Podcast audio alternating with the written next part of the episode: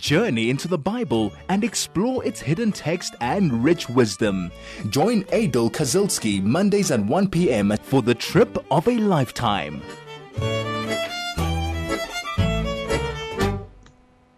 Shavua Tov Shalom and welcome to 101.9 Chai FM. My name is Aidel Kazilsky and we are going to be spending the next three quarters of an hour learning Torah together. I'm excited.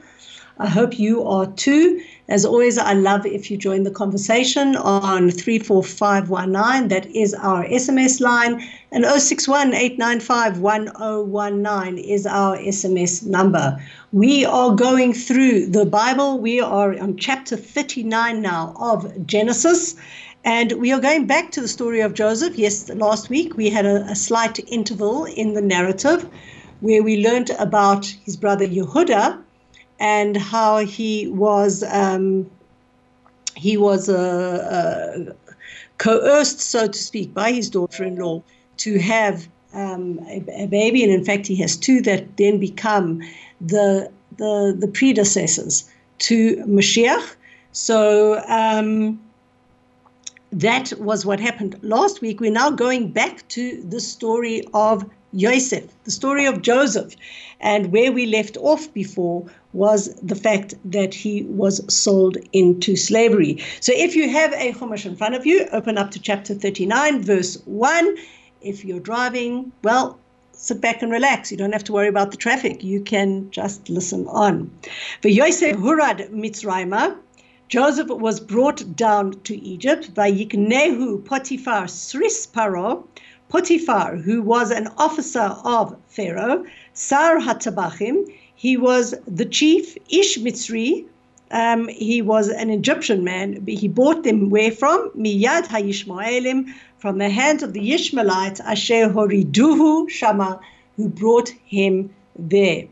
So now we first of all, just to give a little bit of background around uh, Potiphar, some say that he was the chief butcher in preparation. He was in charge of preparing meat for the royal palace. Others say he was the chief executioner. Now, um, why did Potiphar go out specifically and buy Yosef? Because we are told that um, he he wanted to have somebody good looking um, that would raise the status in his uh, in his house and he unfortunately also had a certain certain amount of um, sexual desire for the same sex, and he intended to use um, Yosef for homosexual purposes. Now we know that the Torah does not allow for homosexuality, and it's not a topic that I want to get in completely, but just for us to understand right now that that's what it was. Um, but what happened, those were his intentions. God did not allow Potiphar to do anything because he would ultimately benefit from Yosef. And what benefit did he derive from Yosef? The fact that he eventually would marry his daughter. We'll see this in Parshat Bekeitz as we get to the end of that. So Potiphar was therefore allowed to live, so he would be able to take care of his daughter until she grew up and um, she would not be left an orphan. Now, what's very interesting is that the verse says that he bought uh, Yosef from the Ishmaelites, even though we know that the Ishmaelites had sold him to the Midianites, who had sold him to the those other guys. Okay, um, so it's it, it's really really uh, a pretty interesting idea why he went back to uh, the Ishmaelites. And here we see that racism and the slave tra- trade was alive and well, even in the days of Egypt. And the Midrash went and said that um, Potiphar noticed, noticed something untoward over here. Because when the Midianites came, um, to them, the Midianites were men of a much darker skin. They were, they, they were ostensibly black men. Um, he said to them, you know, normally when it comes to the slave trade, I see white men selling black men as slaves. And here I have it that I see black men selling a white man as a slave. And this tells me that you somehow kidnapped him. And before I buy him, you need to go and uh, bring for me and vouch for me um, that, in fact, you know, you did indeed buy him and I'm not getting into any troubles. So what happened? The Midianites went back to the Ishmaelites to guarantee that Joseph was purchased from them, and then that was how the deal was closed. So when the Torah says that he bought him from the Ishmaelites, um, this was because they had to go back and go prove that, in fact, um, Joseph wasn't stolen merchandise. Um, we have another opinion where um, the rabbis say that Joseph's brothers originally sold him to the Ishmaelites to bring him back to Egypt. Along the way, a group of Midianites going down to Egypt purchased him from the Ishmaelites. But then the Midianites hadn't gone too far, gone too far when Ishmaelites again uh, saw Yosef. And because he looked like he was very expensive merchandise, particularly because he was good looking and strong and strapping, okay, and they stole him back again from the Midianites, and that's how they sold him to Potiphar. On a deeper level, what we see over here now is that there is a lot of um, going on in terms of slavery. Okay, the Ishmaelites um, who bought Joseph was uh, in, they're in fact descendants of Abraham's slave Hagar. So they were the descendants of slaves. Potiphar was a descent from Ham, Ham being the son of Noah. Noah cursed his son to be a slave's slave to his brothers. So he too was a descendant of slaves. And now Yosef, who was the firstborn son of Yaakov's favorite wife, had now become a slave. So the transaction involved people who were descendants of slaves who became slaves. It, it was clearly um, interesting that this entire episode was in fact directed by divine providence. As we've said, we look at stories and we see in our lives things happening to us on a daily basis, and we kind of attribute to to the weather, to the bank manager, to you know the situation in Ukraine right now, whatever it is that we blame it on. But in truth, um, what really is happening behind all of that is that there is divine providence, and God is in fact directing the world. Verse 2, Vayihi Hashem et Yosef, but God was with Joseph. Vayihi ish matzliach. He became actually very, very successful in Potiphar's house. Um, Vayihi bebeit Adonav HaMitzri, and he, um, even though he, he was he was bought as a servant, he, he rose through the ranks of, of, of, of his slavery. Vayar Adonav ki Hashem ito. His master saw that um, God was with him. V'chol asher hu Hashem matzliach. And he saw that everything um, that he did with his hands, he became very, very successful. So we can see over here that uh, that um, there was something supernatural about the existence of Yosef. In fact, it says that when it says that God was with him, um, it was because he used to pray to God three times a day.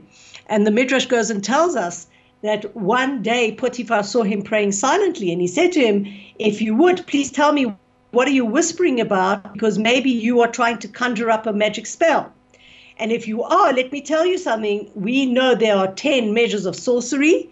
10 measures of sorcery have been given to the world, and of them, nine have been taken by Egypt.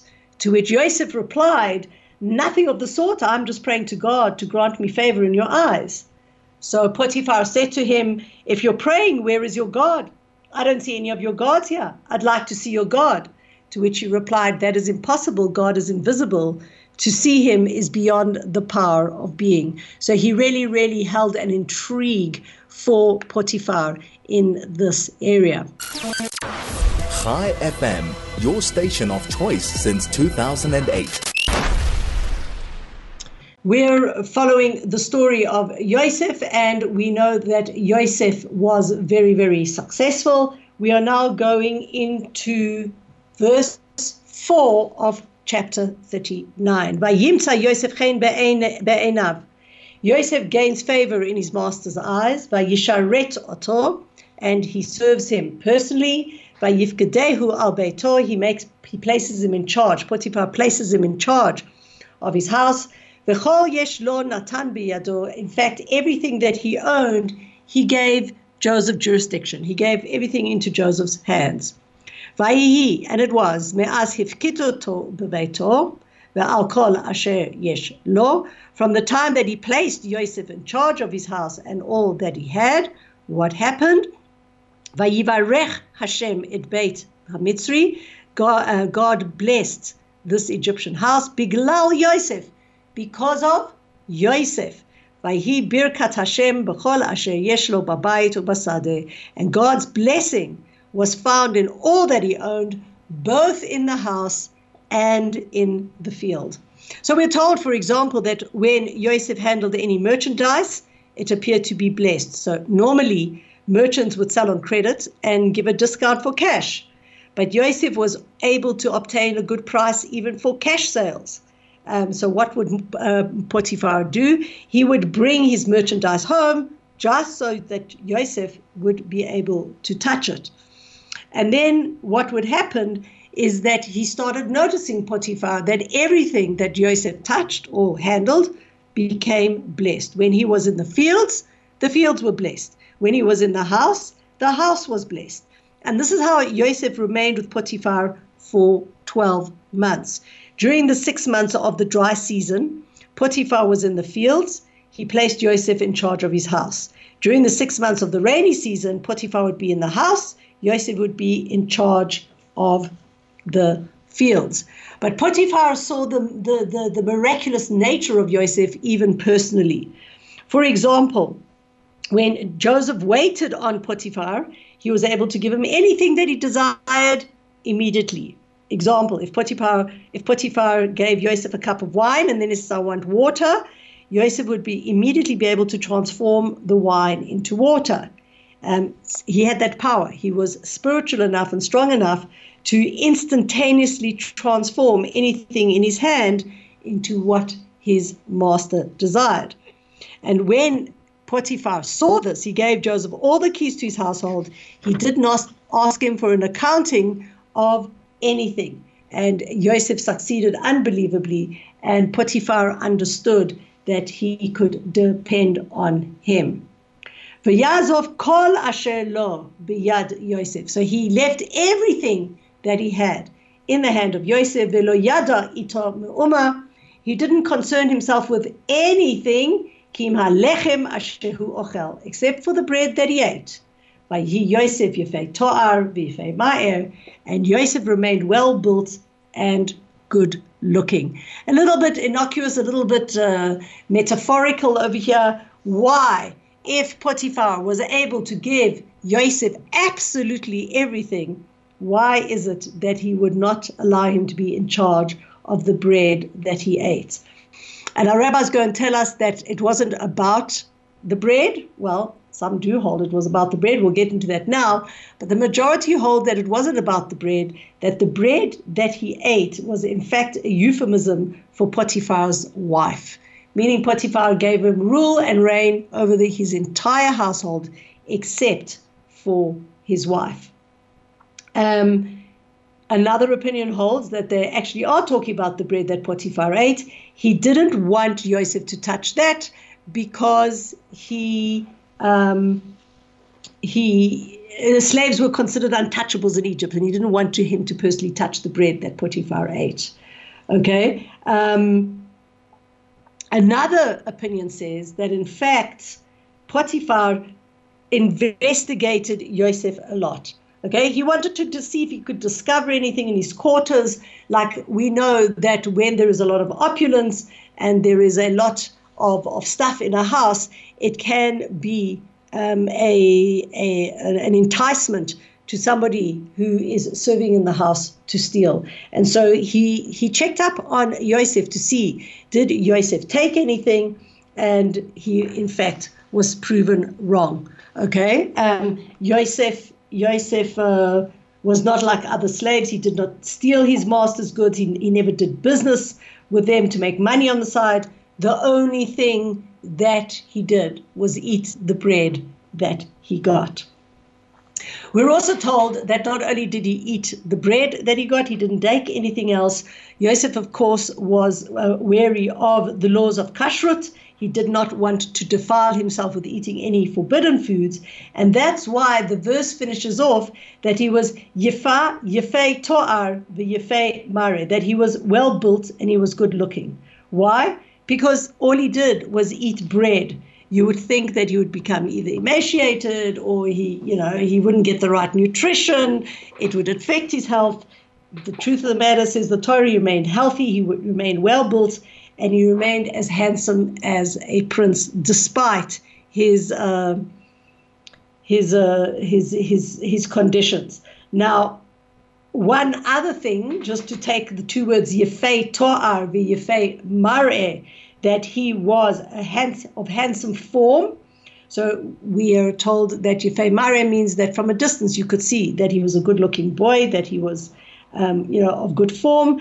The Yefas uh, Mare, that when you came on close examination, you actually saw that he had a handsome experience. So clearly, Yosef is, in a sense, out of place. He's put in as a slave into a, it seems, a very well greased and oiled uh, a member of Pharaoh's government, of, of his hierarchy. There is a lot there can, that can be enticing. Um, he's not allowing himself to be enticed. He's remaining very pure and very, very, um, very true to his upbringing. And there comes a point in time where Potiphar absolutely, uh, you know, um, lets him have free reign in his household.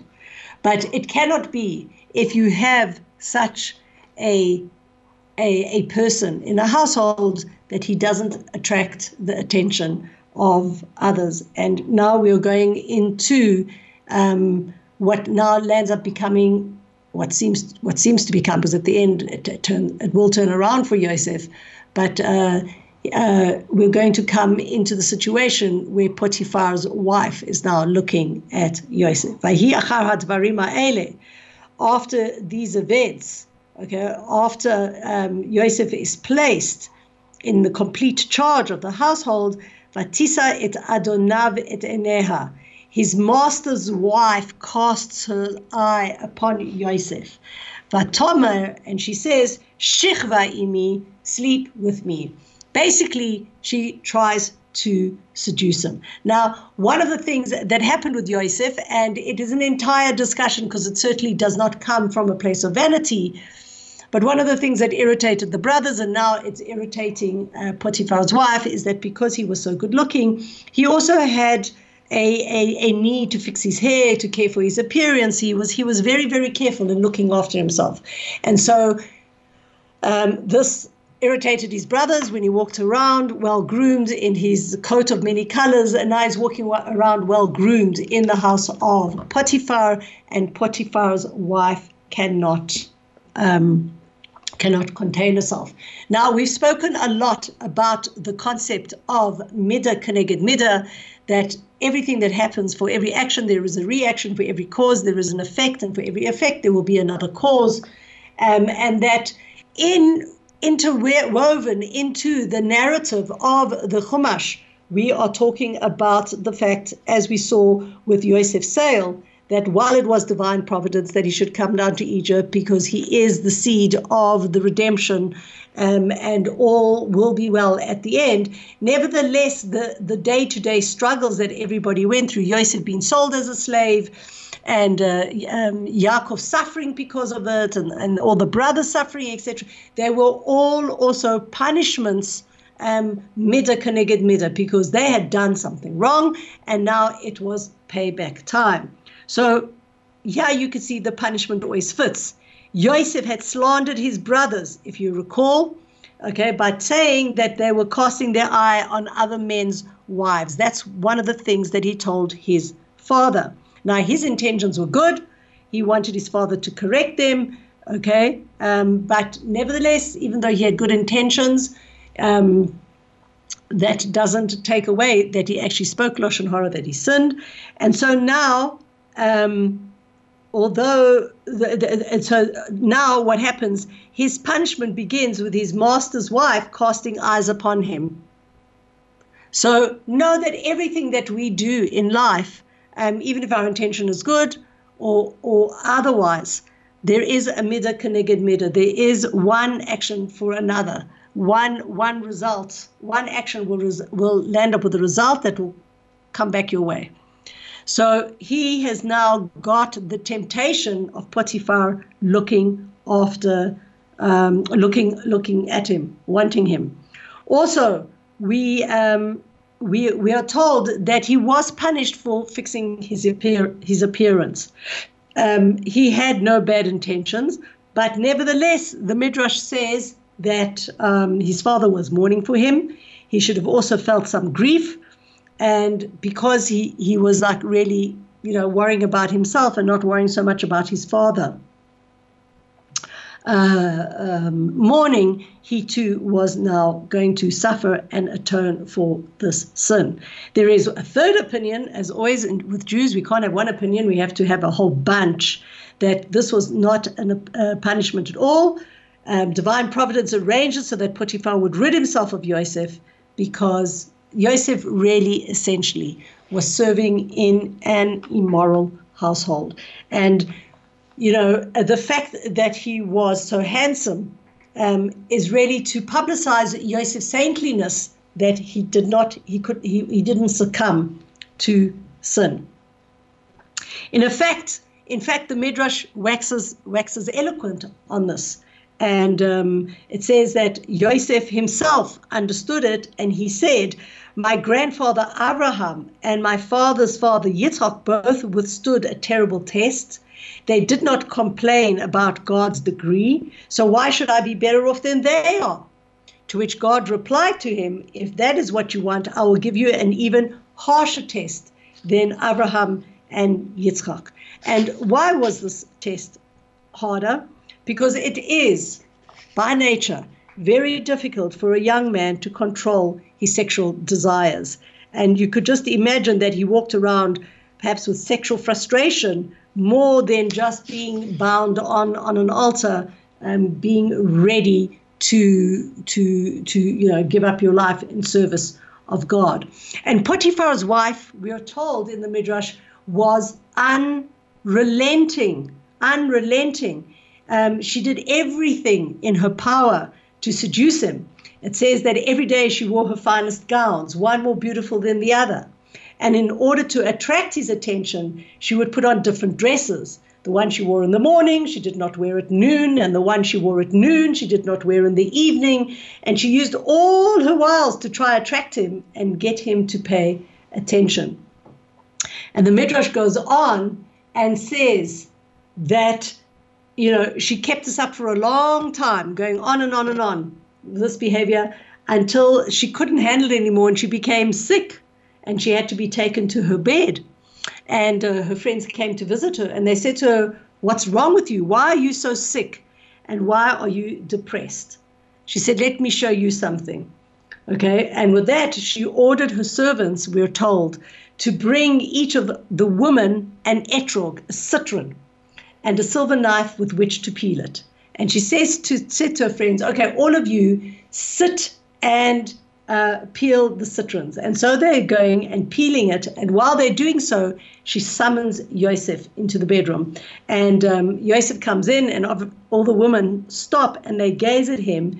And they became so entranced with his appearance that they began to peel their fingers instead of the etrog, and blood was dripping from their hands, but they, they, they, didn't even feel it because they were just like so gobsmacked at looking at the beauty of Yosef.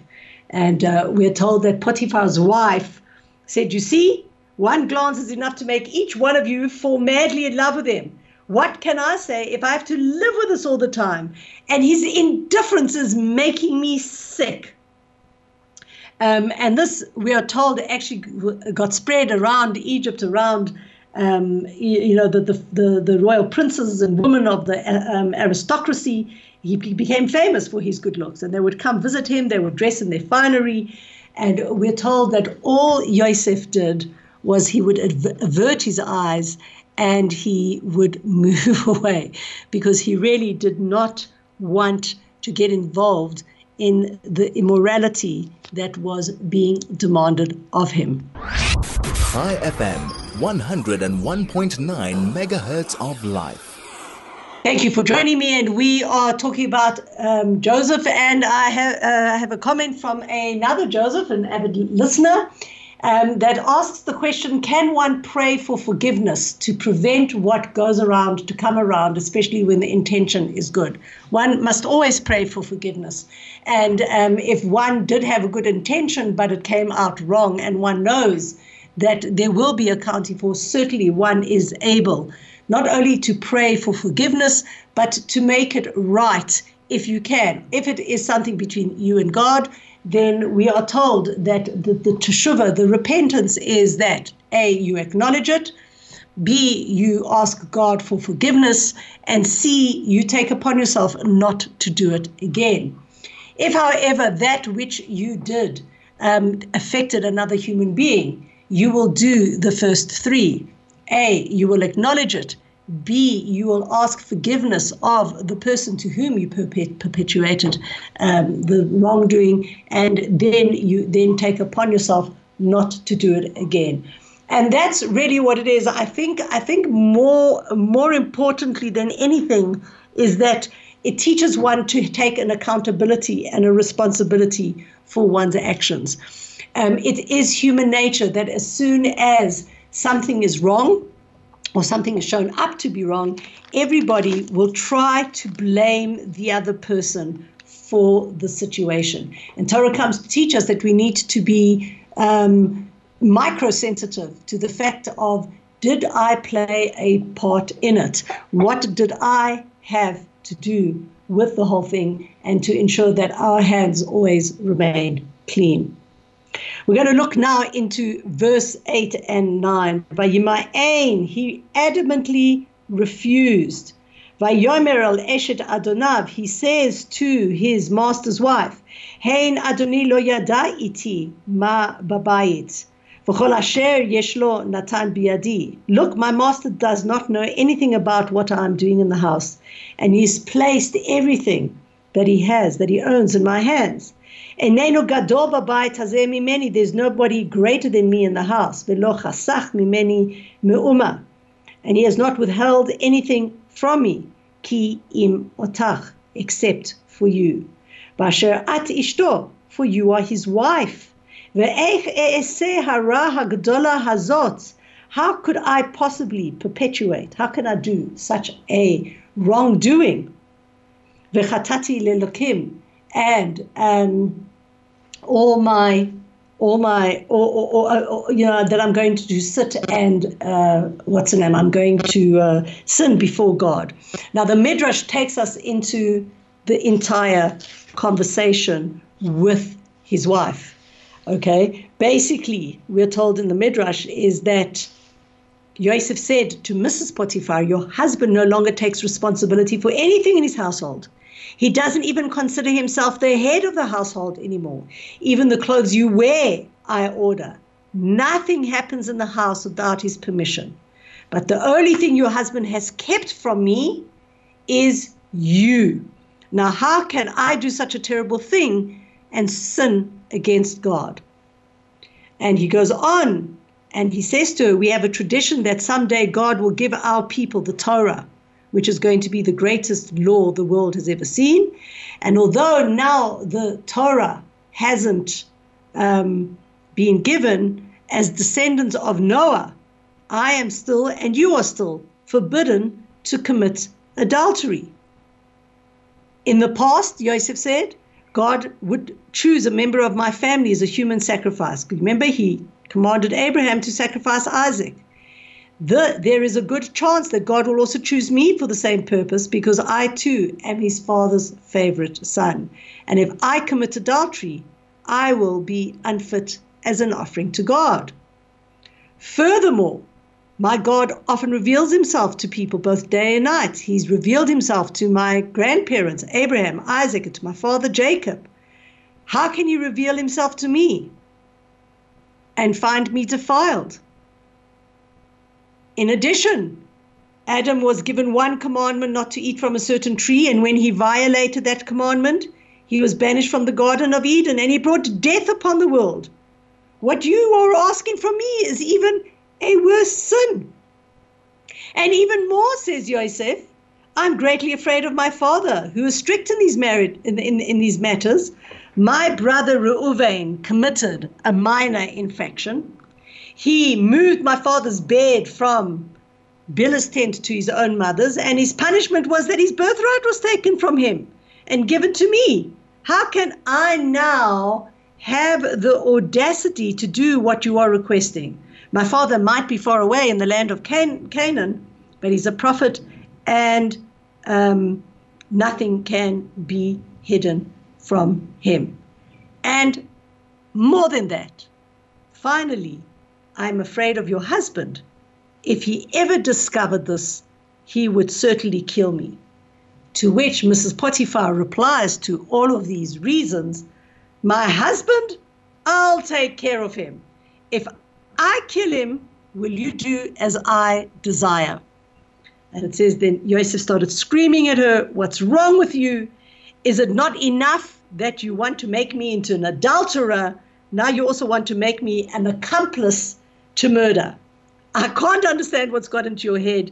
Here you have a husband who gives you everything you want.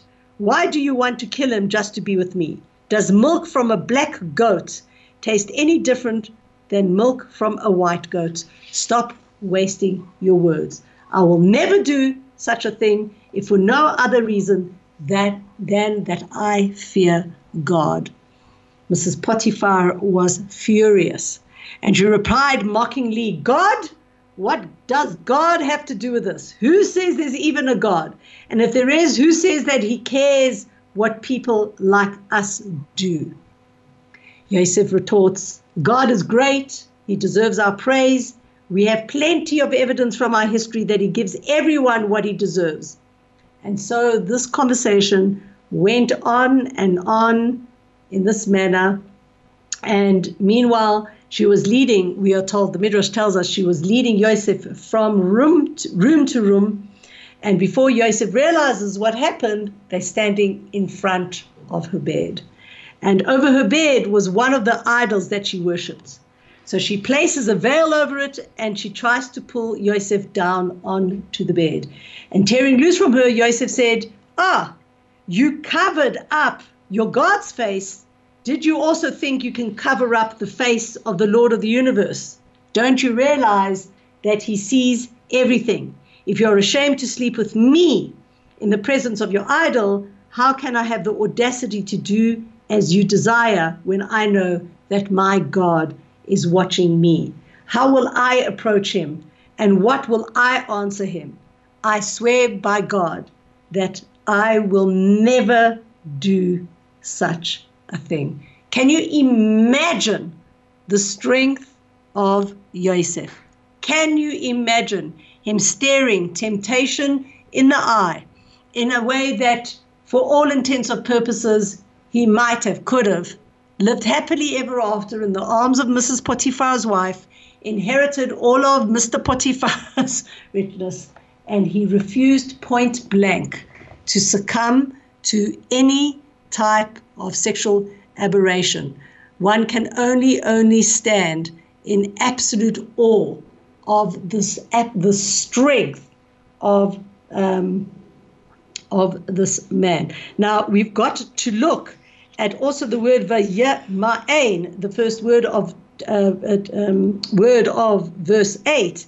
If you look very carefully in a Hebrew text, you will see that it has on it a squiggly.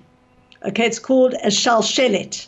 A shalshelet looks like a squiggly, looks like a squiggly uh, uh, worm or snake, right?